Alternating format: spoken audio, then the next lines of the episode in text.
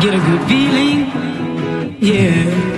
Is some good news on a Feel Good Friday. An Atlanta icon was at risk of becoming a pandemic statistic. Manuel's Tavern has been a popular spot in Atlanta for over 60 years.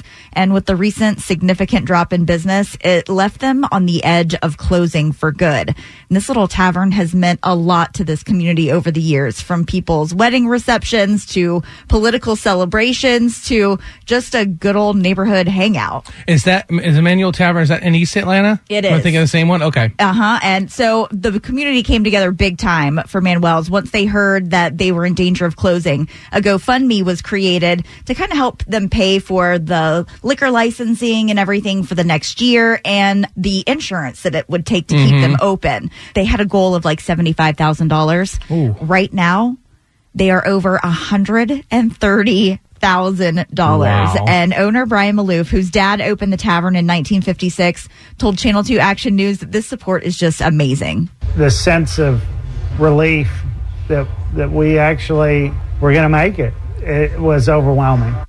Listen, if people can donate $100,000 to Manuel's Tavern, you can buy gifts for people on our Merry Little Christmas list, okay? Come on. You took the words right out of my mouth. I was just like, now hang on a second. Yeah, same words, maybe a different tone. I'm a little more angry this morning. right. Of the two of us, who's more likely to donate to keep a bar open? Okay, I get it. Yeah.